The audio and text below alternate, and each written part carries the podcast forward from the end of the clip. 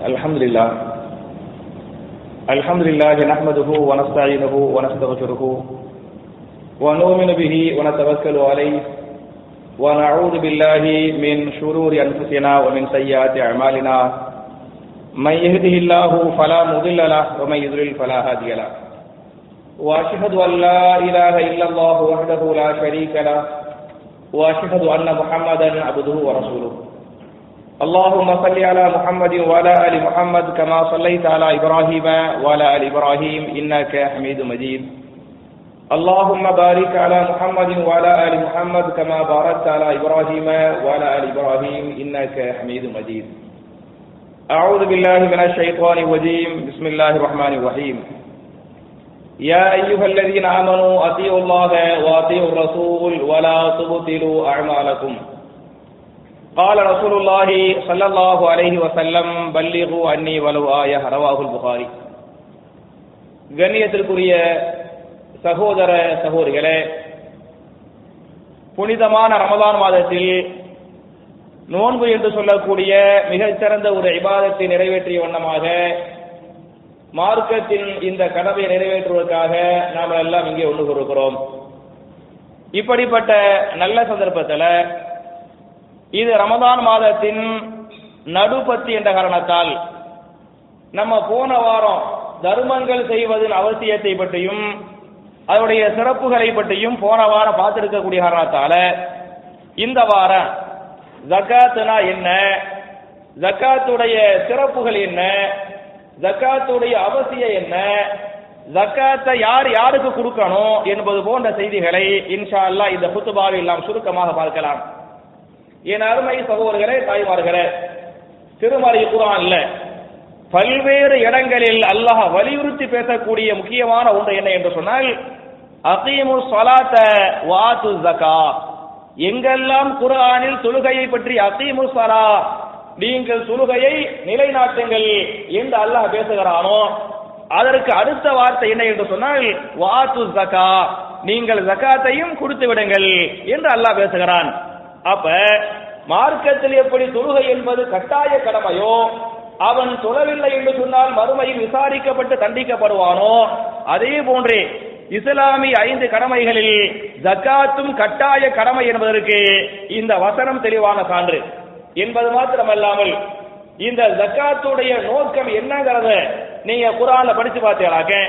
திருமறை குரானில் சூரத்து தௌபா என்று சொல்லக்கூடிய ஒன்பதாவது அத்தியாயத்தின் நூத்தி மூன்றாவது வசனத்திலே அல்லாஹ் பேசுகிறான் குதுமின் அம்வாரிஹிம் சதகத்தன் துதஹீருஹும் வ துஸக்கீஹிம் பிஹா وصلي عليهم إن صلاتك سكن لهم والله سميع عليم நபியே ஏழை எளிய மக்களுக்காக பைத்துல் மாலுக்காக நீங்கள் ஜக்காத்தை பெற்றுக் கொள்ளுங்கள் என்று அல்லாஹ் சொல்லிவிட்டு இந்த ஜக்காத் என்பது துதஹீருஹும் அவர்களை பரிசுத்தப்படுத்துகிறது ஜக்காத்து ஏன் வாங்க வேண்டும் ஏன் கொடுக்க வேண்டும்? ஜக்காத்துடைய முதல் நோக்கமாக இந்த வசனத்திலே அல்லாஹ் பதிவு செய்கிறான். ஜக்காத்து கொடுக்கறாங்களே. இந்த ஜக்காத் என்பது அவர்களை ஜக்காத்தின் மூலமாக அல்லாஹ் என்ன செய்கிறான்?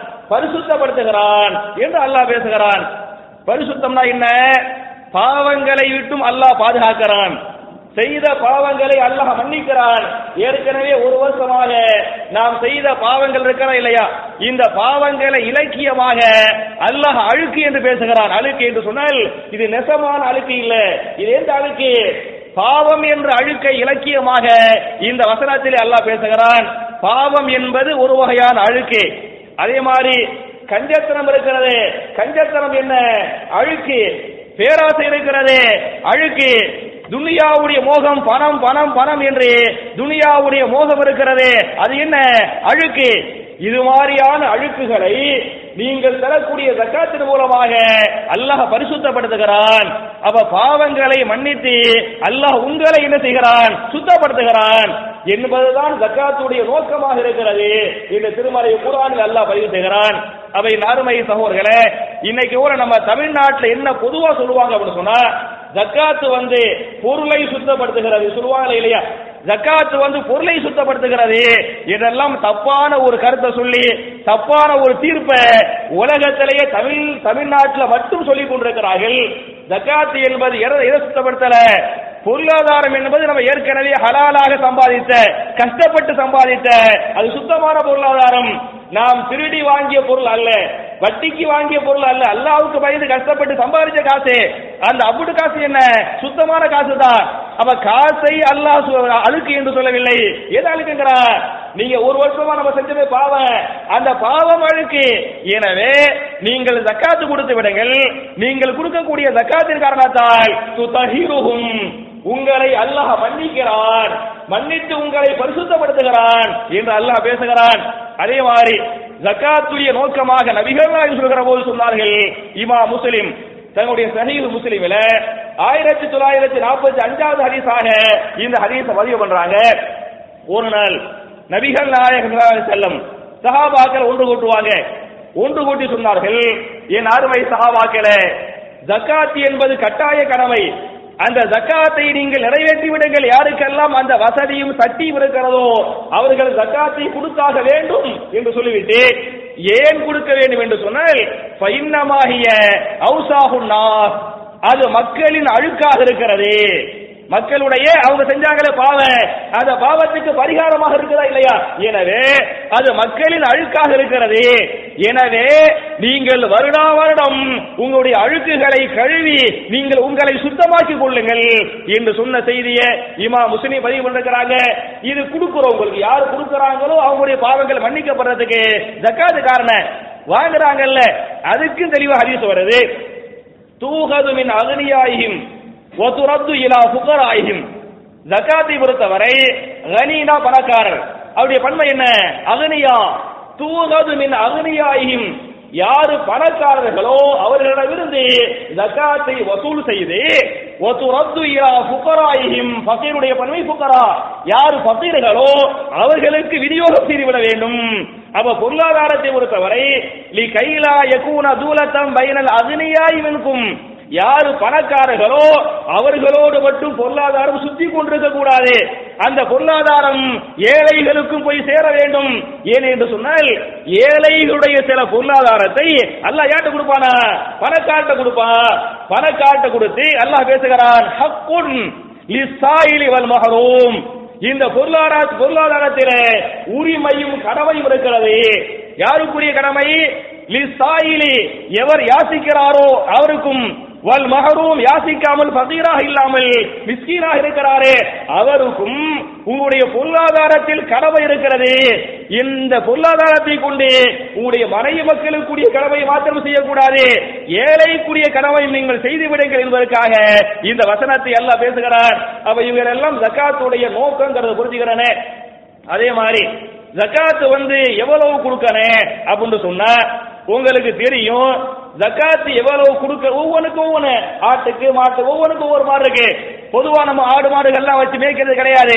நம்ம எல்லாம் பெரும்பாலும் வியாபாரிகள் வியாபாரிகள் என்ற அடிப்படையில நம்முடைய சொத்துல நம்முடைய அந்த சொத்துல வருமானம் இருக்கா இல்லையா? அந்த வருமானத்துல செலவு போக மீத மிஞ்சுகிறது. அந்த செலவு போக மிச்சத்துல ரெண்டரை சதவீத ஜக்காத்தா கொடுத்துறனே மொத்த வருமானத்துக்கு கொடுக்க தேவையில்லை. நீங்க ஒரு வருஷத்துக்கு பத்தா பத்து லட்சம் சம்பாதிக்கிறீங்க வைங்களேன், அந்த பத்து லட்சத்துக்கு ஜக்காத்து தேவையில்லை. எதுக்கு தேவை? பத்தை நீங்கள் சம்பாதித்து அந்த பத்தில் அடிப்படை செலவுக்காக ஒரு அஞ்சு லட்சம் போயிருமா இல்லையா? உங்களுடைய உணவு தேவை உங்களுடைய சுயமணி உங்களுடைய மருத்துவம் உங்களுடைய கல்வி செலவு நமக்கு ஆயிரம் தேவை இருக்கு. அதுக்கு செலவா போயிடுறேன் அப்ப அந்த ஒரு பத்து லட்சத்துல அஞ்சு லட்சம் செலவாகி விட்டது. அதுக்கு தக்கா தேவையில்லை. மிச்சமாக இருக்கிறது. செலவுகள் போக மிச்சமாக இருக்கிறது. அந்த விஷயத்திற்கு என்ன உண்டு? ஜக்காத்து உண்டு. அந்த விஷயத்திற்கு நீங்கள் கணக்கு போட்டு கரையிட்ட ரெண்டரை சதவீதம் எடுத்து ஒரு லட்சம் இருக்கா உங்கள்கிட்ட விஷயமாக ஒரு லட்சம் இருக்குதா? அதுக்குரிய ஜக்காத்து என்ன? ரெண்டாயிரத்தி ஐநூறு ரூபா. உங்களுடைய கணக்கு போட்டு ஒரு வருஷத்துக்கு ரெண்டு லட்சம் பாக்கியாக இருக்கிறதா? எவ்வளவு கொடுத்தாவனே? அஞ்சாயிரம் கொடுத்தாங்கனே. அப்ப ரெண்டு புள்ளி அஞ்சு என்ற கணக்கின் அடிப்படையில நீங்கள் ஜக்காத்தை கொடுத்தாக வேண்டும் என்று இஸ்லாம் பேசுகிறது என் அருமை சகோதரர்களே நம்ம அரசாங்கத்துக்கு வரியாக எவ்வளவு எல்லாம் கட்டுகிறோம் என்று சொன்னால் எவ்வளவு கட்டுறோம்? பதினாறு சதவீத முப்பது சதவீத முப்பத்தி ரெண்டு சதவீத.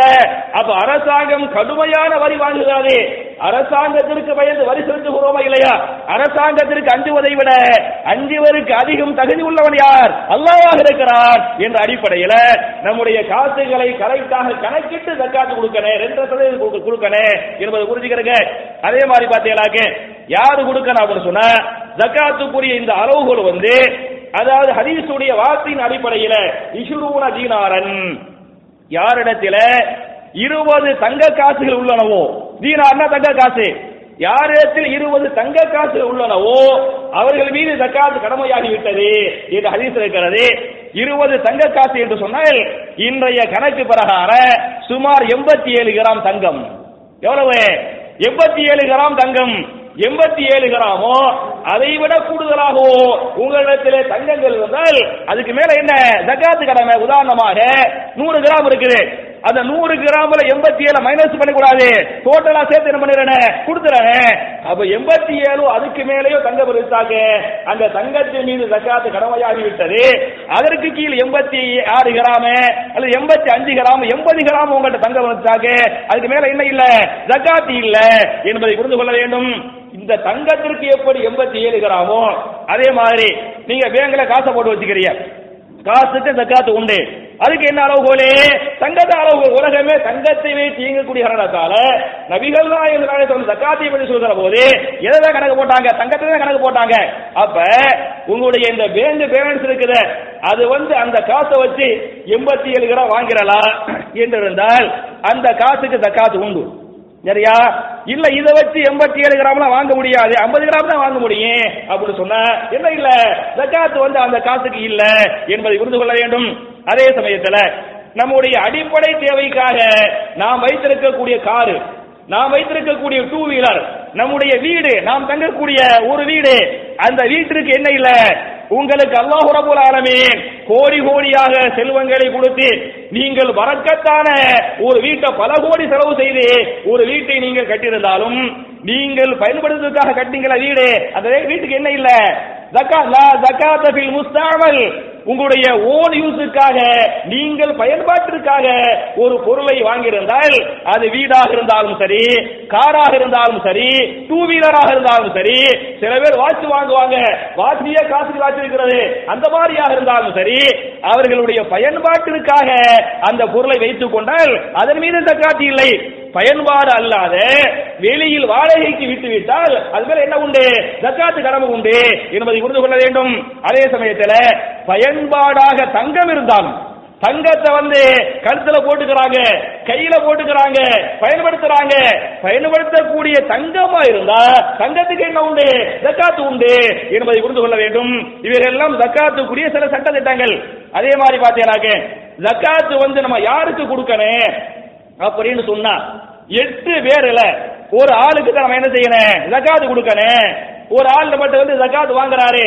அவர்கிட்ட இந்த எட்டு தகுதிகளில் ஏதேனும் ஒன்று இருக்கிறதா என்று பார்க்க வேண்டும் பார்த்து தான் கொடுக்கணும் அந்த எட்டு தகுதிகளை திருமறை குரான்ல சூரத்து தௌபா என்று சொல்லக்கூடிய ஒன்பதாவது அத்தியாயத்தின் அறுபதாவது வசனத்திலே அல்லாஹ் பேசுகிறான் இன்னமா சதகாத்து லில் ஃபுகராயி والمساكين والعاملين عليها والمؤلفة قلوبهم وفي الرقاب والغارمين وفي سبيل الله وابن السبيل சரியா இதான் இந்த எட்டு பேரு யார் யாரு கொடுக்கணுமா? ஒன்னாவதாக இன்னம சதகாத்து இல் ஃபுகராயி. நீங்கள் ஃபகீர்களுக்கு ஜகாத்தை கொடுத்து விடுங்கள். ஃபகீர் தான் யாரே? யார்கிட்ட ஒண்ணுமே இல்லையோ? யாரு வீட்டுக்கு வந்து யாசகம் கேட்கிறாங்களோ? கடைகளுக்கு போய் யாசகம் கேட்கிறாங்களோ? பொதுவாக வறுமையில் இருந்தாலே டக்குன்னு பல பேர் கையேந்திர மாட்டாங்க. அவ்வளவு கஷ்டமா இருக்கு. ஆனால் கண்ணியத்தோடு வாழக்கூடியவர்களால கையேந்துவதை தவிர்ப்பார்கள். வெட்கம் கூச்சவர்களை தடுக்க. அப்ப அவங்க வந்து பக்கீர் இல்ல. யாரு பக்கீரு வெளியே வந்துடுறாங்களே. சாப்பிடறதுக்கு வழி இல்ல. திங்க சாப் அதாவது துணிமணிக்கு வழி இல்ல. மருத்துவத்துக்கு வழி இல்ல. கல்விக்கு வழி இல்ல. எனக்கு உதவி செய்யுங்க. என்று கேட்கிறாங்களே. அவங்க யாரு? ஃபகீர். ஃபகீருடைய பன்மை ஃபுக்கரா. இன்னமா சதகாத்துலில் ஃபுக்கராயி. நீங்கள் முதலில் ஃபுக்கராகளுக்கு நீங்கள் ஜகாத்தை கொடுத்து விடுங்கள் என்று அல்லாஹ் பேசுகிறான். இன்னொரு வசனத்தில் ஃபகீர்கள் யார் என்று சொன்னால் வம்ம சாயில பலா தனகர் சாயில் என்று சொன்னால் யாசிப்பவர்கள். யார் யாசிக்கிறார்களோ அவர்கள் பக்கீர்கள் அவர்களை நீங்கள் விரட்ட வேண்டாம் என்று அல்லாஹ் பேசுகிறான். அப்ப முதல்ல வந்து பக்கீர்களை கொடுத்துறானே. இது முதல் தகுதி. இரண்டாவதாக ஒல் மசாக்கீன். மிஸ்கீன்கள் மிஸ்கியுடைய பன்மை மசாக்கீன். மிஸ்கீனா யாரு? அவருக்கு என்று வீடு இருக்கு வாசல் இருக்கு வேலை இருக்கு எல்லாமே இருக்கு. ஆனால் அவருடைய வரவை விட செலவு வந்து கஷ்டமா இருக்கும் அந்த அதாவது மாசம் மாசம் சம்பாதிப்பாரு. ஒரு பேச்சுக்கு மாசம் மாசம் பத்தாயிரம் ரூபாய் சம்பளம் வாங்குவாரு. பத்தாயிரம் ரூபாய் சம்பளம் வாங்கினாரு. அவருடைய அடிப்படை செலவே பன்னெண்டாயிரம் ரூபாய் மாசம் மாசம் அடிப்படை செலவு என்ன? ஒரு இருபதாம் தேதி இருபத்தி அஞ்சாம் தேதி அவர் சாப்பிடுறதுக்கு கழிப்பு கஷ்டப்படுவாரு. மருத்துவத்துக்கு கஷ்டப்படுவாரு. அப்ப வருஷம் மாசம் மாசம் கடைசியில கஷ்டப்படுறாரு. யார்ட்டையும் கேட்காம தயங்குறாரு. கூச்சப்படுறாரு. அவர் யாரு? மிஸ்கி நம்ம பார்வையில மிஸ்கின்னா வீட்டுல வந்து பிச்சை எடுக்கிறாங்களே. அவங்கள மிஸ்கின் தப்பா எழுதிக்கிட்டு இருக்கிறோம். அவங்க கையில மிஸ்கின்னு மிஸ்கினுக்கு வீடு இருக்கு வாசல் இருக்கு எல்லாமே இருக்கு. ஆனால் அடிப்படை கொஞ்சம் பத்தாமல் இருக்கிறது. அவங்க யாரு? மிஸ்கீனே என்பதை உறுதி கொள்ள வேண்டும். அப்ப மிஸ்கீன்களுக்கு நீங்கள் இரண்டாவதாக கொடுத்து விடுங்கள் என்று அல்லாஹ் பேசுகிறான். இதுல நீங்க பாத்தீங்களாக்க நம்ம ஜக்காத்து இந்த மிஸ்கீன்களுக்கு கொடுக்கிறவா இல்லையா? மிஸ்கீன்கள்ல வேற வெளியே உள்ள மிஸ்கீனை விட முதல்ல நம்ம சொந்த பந்தங்கள்ல ஏழைகள் இருப்பாங்களே ஜக்காத்து வாங்குறதுக்கு தகுதி உள்ளவங்க இருப்பாங்களே அவர்களை நீங்கள் தேர்வு செய்யுங்கள். அவர்களை தேர்வு செய்து அவருடைய அடிப்படை செலவு இருக்கிறது. அவங்க சாப்பிடறதுக்கு ஓரளவுக்கு வசதி இருக்கு. இந்த மிஸ்கீன்களை பொறுத்தவரை பக்கீருக்கு தான் சாப்பிடறதுக்கு வழி இல்லாம இருக்கு. மிஸ்கீனை பொறுத்தவரை சாப்பிட வழி இருக்கு. உடுத்த துணிமணி வழி இருக்கும் வீட்டுக்குரிய வழி இருக்கு. ஆனா எதுக்கு வழி இருக்காது? அதாவது தரமான கல்வி கற்க வேண்டும். கல்வி என்று என்பது கட்டாய கடமையா இல்லையா? என் பிள்ளைய ஒரு நல்ல ஒரு ஸ்கூல்ல சேர்த்து என் பிள்ளைய படிக்க வைக்கணும் என் பிள்ளைய வாழ்க்கையில முன்னேற்றணும் என்று சொல்லி கல்விக்குரிய பீஸை பொறுத்தவரை அந்த மிஸ்கியினால் கொடுக்க முடியாது. அதே மாதிரி மருத்துவம் இருக்கிறது. மருத்துவத்துடைய முழுமையான பீஸ் என்ன செய்ய முடியாது? கொடுக்க முடியாது. அதுக்காக சிரமப்படுவாங்க அந்த மாதிரியான தகுதி உள்ளவர்களை பார்த்து கல்விக்குரிய கட்டணமா? அதை கூட நீ காசா கொடுக்க தேவையில்லை. எழுதிக்கலாம் இங்க வாப்பா உன் பையன் எங்க படிக்கிறான்? இந்த ஸ்கூலு எப்படி படிக்கிறான்? எல்லா அந்த எல்லா அந்த பையனை பத்தி வாங்கிட்டு இவன் நல்லா படிக்கக்கூடிய பையன். இந்த பையனை வாழ்க்கையில் முன்னேற்றி விட்டு விட்டால் அது ஒருவரை முன்னேற்றுவது அல்ல. ஒரு குடும்பத்தையே முன்னேற்றுவது ஒருவன் படித்து விட்டான் வாழ்க்கையிலே முன்னேறி விட்டான் என்று சொன்னால் அவன் மூலமாக ஒரு குடும்பமே முன்னேறுகிறது. இது மிகப்பெரிய சதக்கத்துள் ஜாரியாவா இல்லையா? நான் மரணித்து விட்டாலும் அவன் சம்பாதிக்கிறானே அவன் மனைவி மக்களுக்கு கொடுக்கிறானே அவன் ஏழை எளிய மக்களுக்கு தர்மம் பண்ணுகிறானே அதற்குரிய அவ்வளவு நன்மைகளும் யாருக்கும் சேர்த்து வருகிறது. நாம் கல்விக்காக உதவி செய்வோமே அதுக்கு சேர்த்து வருது என்பதை புரிந்து கொள்ள வேண்டும். அப்ப முதல்ல ஃபக்கீரு இரண்டாவது யாரு? மிஸ்கீனு. இந்த மிஸ்கீன்ல முதல்ல சொந்த பந்தங்களை பாருங்க. அப்புறம் நீங்க பாத்தீங்களாக்க உங்க உங்கள்கிட்ட வேலை செய்வாங்க நீங்க எல்லாம் கடை வச்சிருப்பீங்க. முதலாளிகள் முதலாளிகள்கிட்ட தொழிலாளிகளாக வேலை செய்வாங்களே உங்களையே நம்பி இருப்பாங்களே அவங்களுக்கு இங்க வாப்பா உனக்கு என்ன சிரமம் உனக்கு என்ன செய்யணும் அப்படின்ட்டு நீங்க ஜக்காத்து காசை வச்சு என்ன செய்யலாம் அவங்களுக்கு நீங்க கொடுத்துக்கிறலாம் என்பதை புரிந்து கொள்ள வேண்டும். எந்த அளவுக்கு மார்க்கம் சொல்லுகிறது என்று சொன்னால் இமா புகாரி முஸ்லிம் போன்ற பல்வேறு முஹத்திகள் ஒரு அற்புதமான ஹதீஸ பதிவு பண்றாங்க. ஜக்காத்தை பொறுத்தவரை கணவன் மிஸ்கீனாக இருந்து கணவன் மிஸ்கீனாக இருந்து மனைவி பணக்காரராக இருந்தால் மனைவி கணவனுக்கு தக்காது கொடுத்து கொள்ளலாம். புரிந்தா? கணவன் வந்து மிஸ்கி நம்மளாம் என்ன பண்ணுவாங்க? மனைவியுடைய அம்புட்டு சுத்தி வாங்கிடுவோம் அதான் நம்ம ஸ்டைலு ஆனா இஸ்லாமிய ஸ்டைல் அப்படி கிடையாது. அதாவது மனைவி வந்து அவங்க கல்யாணம் முடிச்சு வர்றாங்க. அவங்க அம்மா அத்தா வீட்டை சொத்து கொடுத்துருப்பாங்க நகை கொடுத்துருப்பாங்க வீடு வாசல் கொடுத்துருப்பாங்க. அவங்களுக்குன்னு தனி வருமானம் வந்துகிட்டு இருக்கு. அப்ப மனைவி வந்து பணக்காரவங்க. கணவன் என்ன? ஏழை. ஜக்காத்து கொடுக்கக்கூடிய அளவுக்கு மனைவி பணக்காரி கணவன் என்ன ஜக்காத்து வாங்கக்கூடிய அளவுக்கு என்ன? ஏழையாக இருக்கிறார் என்று சொன்னால் மனைவி கணவனுக்கு என்ன செஞ்சுக்கலாம் ஜக்காத்து கொடுத்துக்கிறலாம் அதே சமயத்தில் கணவன் மனைவி என்ன செய்யக்கூடாது? ஜக்காத்து கொடுக்க கூடாது என்பதை புரிந்து கொள்ள வேண்டும். அதாவது மனைவி கணவனுக்கு ஜக்காத்து கொடுக்கலாம் என்பதற்கு என்ன ஆதாரம் என்று சொன்னால் மிகப்பெரிய ஒரு சஹாபி அப்துல்லாவின் மசூத் அலி அல்லாஹ் அனுபவம் சஹாபி யாரு?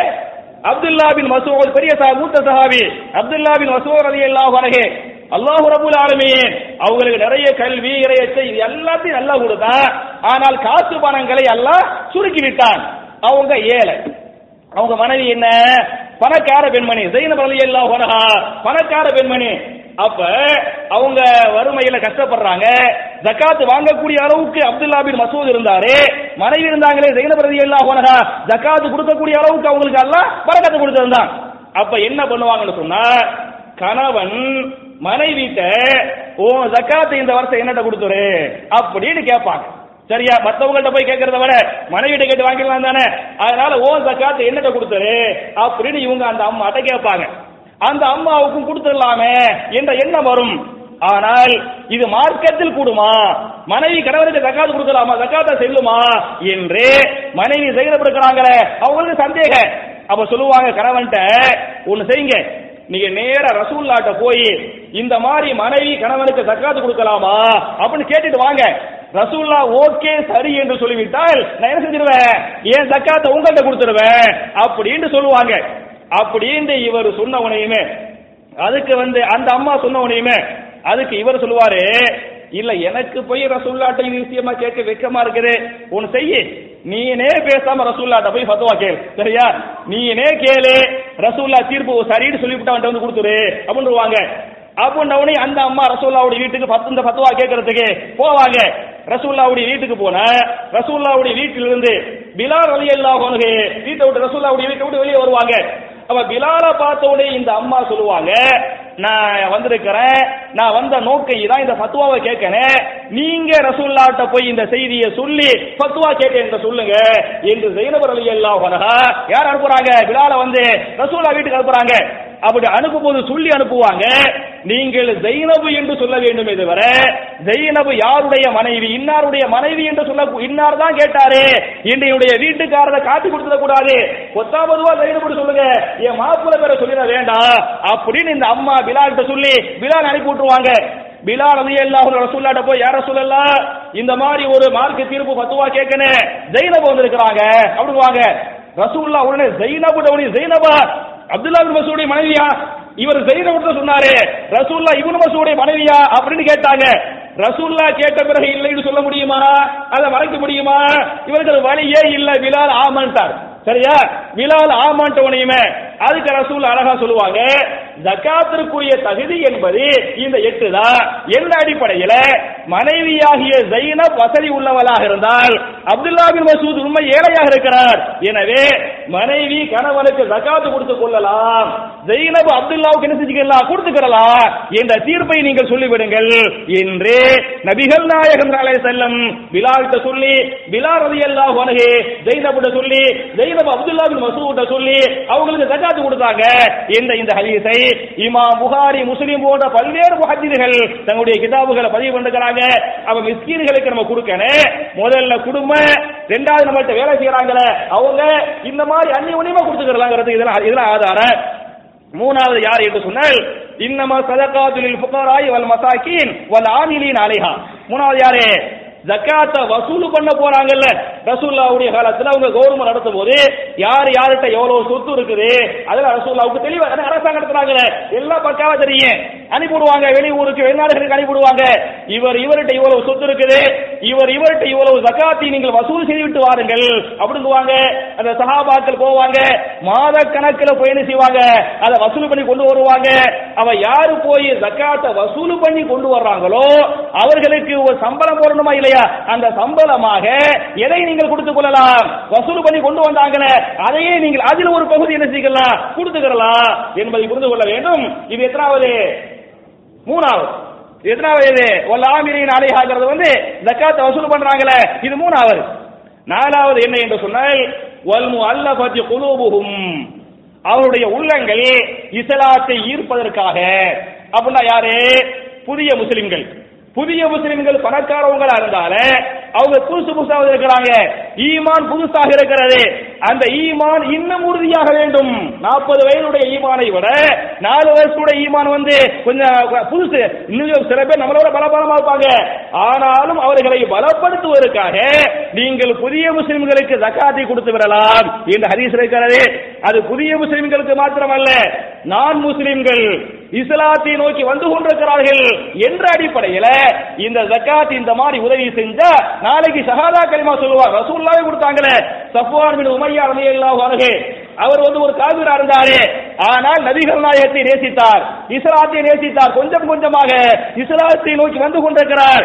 அந்த மாதிரி இருக்கக்கூடிய ஒரு இஸ்லாத்தை நோக்கி வர்றாருல.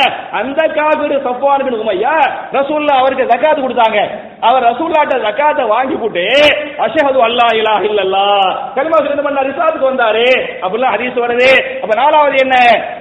உள்ளம் ஈர்க்க இஸ்லாத்தை நோக்கி ஈர்க்கப்படுவதற்காக இதை நீங்கள் புரிந்து கொள்ள வேண்டும். நாலாவது வல்மு அல்லவத்தி குலூபுகும் அஞ்சாவது யார் என்று சொன்னால் வஃபிர் ரிகாப். அடிமையை விடுதலை செய்வதற்காக. அந்த காலத்தில் அடிமைகள் உதாரணமாக பிலார் அலி அல்லாஹ் வனகு ஜெய்திபின் ஹாரிதார் அலி அல்லாஹ் வனகு யாசிர் அலி அல்லாஹ் வனகு அம்மார் அலி அல்லாஹ் வனகு சுமையார் அலி அல்லாஹ் வனகா இவங்க எல்லாம் அடிமையா இல்லையா? அப்ப அடிமைகளை விடுதலை செய்வதற்காக நீங்க தக்காத்து கொடுத்துக்கிறலாம் இன்னைக்கு அடிமை இல்லாட்டியால அநியாயமாக அரசாங்கம் முஸ்லிம்களை வேணுமென்றே கைது செய்யுது பல்லாண்டுகள் பல்லாண்டுகளாக சிறையில் வாழ்றாங்களே இல்லையா? அதிலும் எத்தனை ஆண்டுகள்? பத்தாண்டுகள். பதினைந்து ஆண்டுகள். எனக்கு தெரிஞ்சு பதினெட்டு ஆண்டுகள் எல்லாம் பல சகோதரர்கள் அநியாயமாக அரசாங்கம் கைது செய்து அவர்கள் எல்லாம் தண்டிக்கப்பட்ட குற்றவாளிகள் அல்ல. விசாரணை கைதிகள் தண்டிக்கப்பட்ட கைதிகள் அல்லாமல் விசாரணை கைதிகளாகவே பதினெட்டு ஆண்டுகளாக விசாரணை கைதிகளாகவே திருச்சி ஜெயிலில் பத்தொன்பது ஆண்டுகளாக பல சகோதரர்கள் வசித்துக் கொண்டிருக்கிறார்கள். குறிப்பாக கோயம்புத்தூரில் இந்த விசாரணை கைதிகள் பல்லாண்டுகள் பல்லாண்டுகளாக சிறைச்சாலையில் இருந்து சிறைச்சாலையில் பல சகோதரர்கள் விசாரணை கைதிகள் மரணிக்கக்கூடிய காட்சிகளை நீங்கள் பார்க்கலாம். என் அருமை சகோதரர்களே அரசாங்கம் மாறி மாறி வரலாம். கருணாநிதி அஞ்சு வருஷம் ஜெயலலிதா அஞ்சு வருஷம் கருணாநிதி அஞ்சு வருஷம் ஜெயலலிதா அஞ்சு வருஷம் இந்த அஞ்சு வருஷம் அஞ்சு வருஷத்துக்கு பார்த்தீங்களாக்க அண்ணா பிறந்த நாள் காமராஜர் பிறந்த நாள் இந்த நாள் அந்த நாள் என்று சொல்லி நாங்கள் கைதிகளை விடுதலை செய்கிறோம் என்று ஆயிரம் கைதிகள் ஆயிரத்தி ஐநூறு கைதிகள் நிறைய பெறாங்க நீங்க அரசாங்கத்தில் தகவல் அறிவு உரிமை செலுத்தும் செய்தியை கேட்டு இந்த அரசாங்கம் அண்ணா பிறந்த நாளா? ஆயிரத்தி ஐநூறு உறுதி செஞ்சாங்கல்ல அதுல எத்தனை பேர் முஸ்லீம்னு பாருங்களேன். ஒருத்தர் இல்லைங்க. இதெல்லாம் நானா சொல்ல. இதெல்லாம் விசாரிக்கப்பட்டு ஊர்ஜிதப்படுத்தப்பட்ட செய்தி. ஆயிரம் பேரை விடுதலை செய்யலாம். ஆயிரத்துல ஒரு அப்துல்லா இல்ல. ஆயிரத்துல ஒரு அப்துல் ரஹ்மான் இல்ல. விடுதலை இல்ல இல்ல அப்துல்லா அப்துல் ரஹ்மான் இல்ல. கைதிகளை பொறுத்தவரை நிறைய அழிந்து போறா அப்படின்னு சொன்ன அப்ப எல்லா அரசாங்கமும் திட்டமிட்டு என்ன செய்கிறது? அநியாயம் பண்ணுகிறது. அப்ப அந்த குடும்பத்தை பொறுத்தவரை கணவன் உள்ளே போய் விட்டான் என்று சொன்னால் அவங்க எப்படி சாப்பிடுவாங்க? அவங்களுக்குரிய அடிப்படை செலவு இருக்கிறது. அவங்களுக்குரிய நீதிமன்ற செலவு சட்ட ரீதியான செலவு இருக்கிறது. அப்ப நம்ம மட்டும் பெருநாள சந்தோஷமா கொண்டாடி. அவங்களுடைய கணவர்கள் வந்து ஜெயில் இருக்கிறாங்க கஷ்டப்படுறாங்களே அவங்களுக்கு ஒண்ணுமே இல்ல. துணிமணி வாங்க முடியல சந்தோஷமா சாப்பிட முடியல என்று சொன்னால் அது அவர்களுக்கு பெருநாளாக இருக்குமா? நிச்சயமாக இருக்காது என்ற அடிப்படையில் அடிமைகளை விடுதலை செய்வதற்காக நீங்க குடும்பங்கிறது இந்த மாதிரி மக்கள் கஷ்டப்படுறாங்கல்ல அதுக்கு நீங்க ஜக்காத்து காசு கொடுத்துக்கிறலாம் என்பதை புரிந்து கொள்ள வேண்டும். இது எத்தனாவது? அஞ்சாவது இல்லையா? ஒஃபிர் ரிகாப். ஆறாவது வல் காரிமீன். காரிமீன் என்று சொன்னால் ஆறாவது வந்து கடன் சுமை. அதாவது ஒரு ஆள்கிட்ட எல்லாமே இருக்கேன். மாசத்துக்கு பத்தாயிரம் ரூபாய் சம்பளம் செலவு எவ்வளவு? பத்தாயிரம் ரூபாய். கரெக்டா வரவு? கரெக்டா செலவு? கரெக்டா கரெக்டா வண்டி ஓடிக்கிட்டு இருக்குது. ஆனால் ஏதோ ஒரு தேவை நிமித்தமாக ஒரு 50000 ரூபாய் கடன் வாங்கினார். ஒரு லட்ச ரூபாய் கடன் வாங்கினாரு. அது ஒரு பத்தாயிரம் ரூபாய் கடன் வாங்கினாரு. அவருக்கு அந்த கடன் என்ன செய்ய முடியல? கொடுக்கவே முடியல. அவ ஏதோ ஒரு அடிப்படை தேவைக்காக கடன் வாங்கினாரு. அந்த கடனை அடைக்க முடியாமல் கடனை கொண்டிருக்கிறாரு. அந்த மாதிரி மக்களை போய் பார்த்து உங்களுக்கு இவ்வளவுதான கடன்? இந்த கடனுக்கு நான் பொறுப்பு நான் ஏத்துக்கிறேன். நான் என் ஜக்காத்து காசு வச்சு என்ன செஞ்சிடறேன்? கடனை அடைச்சிடுறேன். ஏன் சொன்னால் கடனாளி சகிதாக மூத்தா பண்ணவாக முடியாது? சொர்க்கத்துக்கு போக முடியாது. இதெல்லாம் வரிசு இருக்கிறது? அப்ப ஆறாவது என்ன? வல் காரிமீன் கடன் சுமையில கஷ்டப்படுறாங்களே அவங்க. ஏழாவது என்ன என்று சொன்னால் வல் காரிமீன வஃபீ சபீலில்லாஹ். அல்லாஹ்வுடைய பாதையில் அல்லாஹ்வுடைய பாதை என்ன? நம்ம நினைக்கிற மாதிரி இதுக்கு அதுக்கு அ- அந்த சபீல் இல்லா இங்க அல்லாஹ் சொல்லல. இந்த வஃபி சபீல் இல்லாவுக்கு இபுன் அப்பாஸ் அழகழக சொல்றாங்க ஐ அல் ஜிஹாது ஃபீ இல்லா புரியுதா? எந்த வகை சபையில்லா அநியாயங்களுக்கு எதிராக அக்கிரமங்களுக்கு எதிராக இந்த மார்க்கத்திற்காக இந்த மார்க்கத்தை மேலோங்க செய்வதற்காக இந்த மார்க்கத்தை பாதுகாப்பதற்காக போராடக்கூடிய அந்த போராளிகளுக்காக நீங்கள் ஜக்காத்தினை ஒதுக்கிக் கொள்ளலாம் என்று மார்க்கம் பேசுகிறது. இது எத்தனாவது? இது ஏழாவது. எட்டாவது யார் என்று சொன்னால் ஒபினி சபீல். வழிபோக்கன் வழிபோக்கண்டா என்ன? திருச்சியில பெரிய பணக்காரர் இருப்பாரு. ஒரு வேலையா மெட்ராஸுக்கு போனாரு. கையில வச்சுக்கிற எல்லாமே காணா போயிருச்சு திருப்பி திருச்சிக்கு வர்றதுக்கு ஊர்ல பெரிய கோடீஸ்வரரு.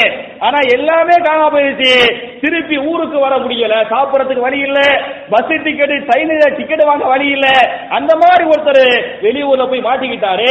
நம்மள்ட்ட வந்து பாய் நான் வந்து மெட்ராஸ் நான் பாம்பே என்கிட்ட இவ்வளவு சொத்து பத்து இருக்குது இந்த மாதிரி திருடப்பட்டு போயிருச்சு நான் ஊருக்கு போகணும் டிக்கெட் வாங்கிட்டாங்க சாப்பிடல என்று சொன்னால் நீ உங்க ஜக்காத்து காசை வச்சு என்ன செஞ்சுக்கலாம்? அவருக்கு உதவி செஞ்சு ஊருக்கு அனுப்பி கொடுக்கலாம் என்று இருக்கிறது. அப்ப இந்த எட்டு பேரு இதுல சில பேருக்கு புரிஞ்சிருக்கலாம் சில பேருக்கு புரியாமல் இருக்கலாம். ஒருவேளை உங்களுக்கு புரியவில்லை என்று சொன்னால் நீங்கள் சூரத்திலும் சூரத்து தௌபா ஒன்பதாவது சூறாவை நீங்கள் எடுங்கள். ஆயத்து நம்பர் என்ன? அறுபது ஒன்பதுல அறுபது ஈஸியா தரல ரொம்ப ரொம்ப ஈஸியா அல்ல சொல்லுவா. இதை நீங்கள் படித்து பாருங்கள். இவைகளை படித்து பார்த்து நபிகள் நாயகர்கள் செல்லம் அவங்களே வாழ்க்கையில ஜக்காத்து கொடுத்தாங்க. அதே மாதிரி சகாபாக்கள் என்ன பண்ணாங்க? வாழ்க்கையில ஜக்காத்து கொடுத்தாங்க. எவன் ஒருவன் தொழுகையையும் ஜக்காத்தையும் பிரித்து பார்க்கிறானோ அவருக்கு எதிராக நான் வாழேந்தி போர் செய்வன் என்று அவுபக்க சித்திக்கு அறிவித்தாங்க என்றெல்லாம் வரலாறு இருக்கிறது. எனவே என் அருமை சகோதரர்களே ரசூலுல்லாஹி ஸல்லல்லாஹு அலைஹி எப்படி அல்லாவுக்கு பயந்து ஜக்காத்து கொடுத்தாங்களோ அதே மாதிரி சஹாபாக்கள் எப்படி அல்லாவுக்கு பயந்து அல்லாவுக்காக ஜக்காத்து கொடுத்தாங்களோ அது போன்றே அல்லாவுக்கு பயந்து அல்லாவுக்காக நம்முடைய சொத்து சுகங்களை நம்முடைய செல்வங்களை ஏழை எளிய மக்களுக்கு ஜக்காத்தாக சதத்தாவாக வாரி வாரி வழங்கக்கூடிய வள்ளல்களாக நாம் அனைவரையும் அல்லாஹ் ஆக்கி அருள்வாராக என்ற துவாவோடு முடிக்கிறேன். ரப்பனா ஆத்தினா ஃபித் துனியா ஹசனத்தும் ஃபில் ஆஹிரத்தி ஹசனா வகீனா إن الحمد لله اللهم صل على محمد وعلى آل محمد كما صليت على إبراهيم وعلى آل إبراهيم إنك حميد مجيد اللهم بارك على محمد وعلى آل محمد كما باركت على إبراهيم وعلى آل إبراهيم إنك حميد مجيد அன்பிற்குரிய சகோதர சகோதரிகளே என்னுடைய இரண்டாவது குத்துபாவுல வழக்கமாக துவாக்களை பற்றி பார்த்து கொண்டிருக்கிறோம் இந்த வாரத்துக்குரிய துவா என்ன அப்படின்னு சொன்னா நம்ம ஏறக்குறைய ரமதான் மாதத்தின் நடுப்பத்தின் கடைசி பகுதிக்கு போயிட்டோம்.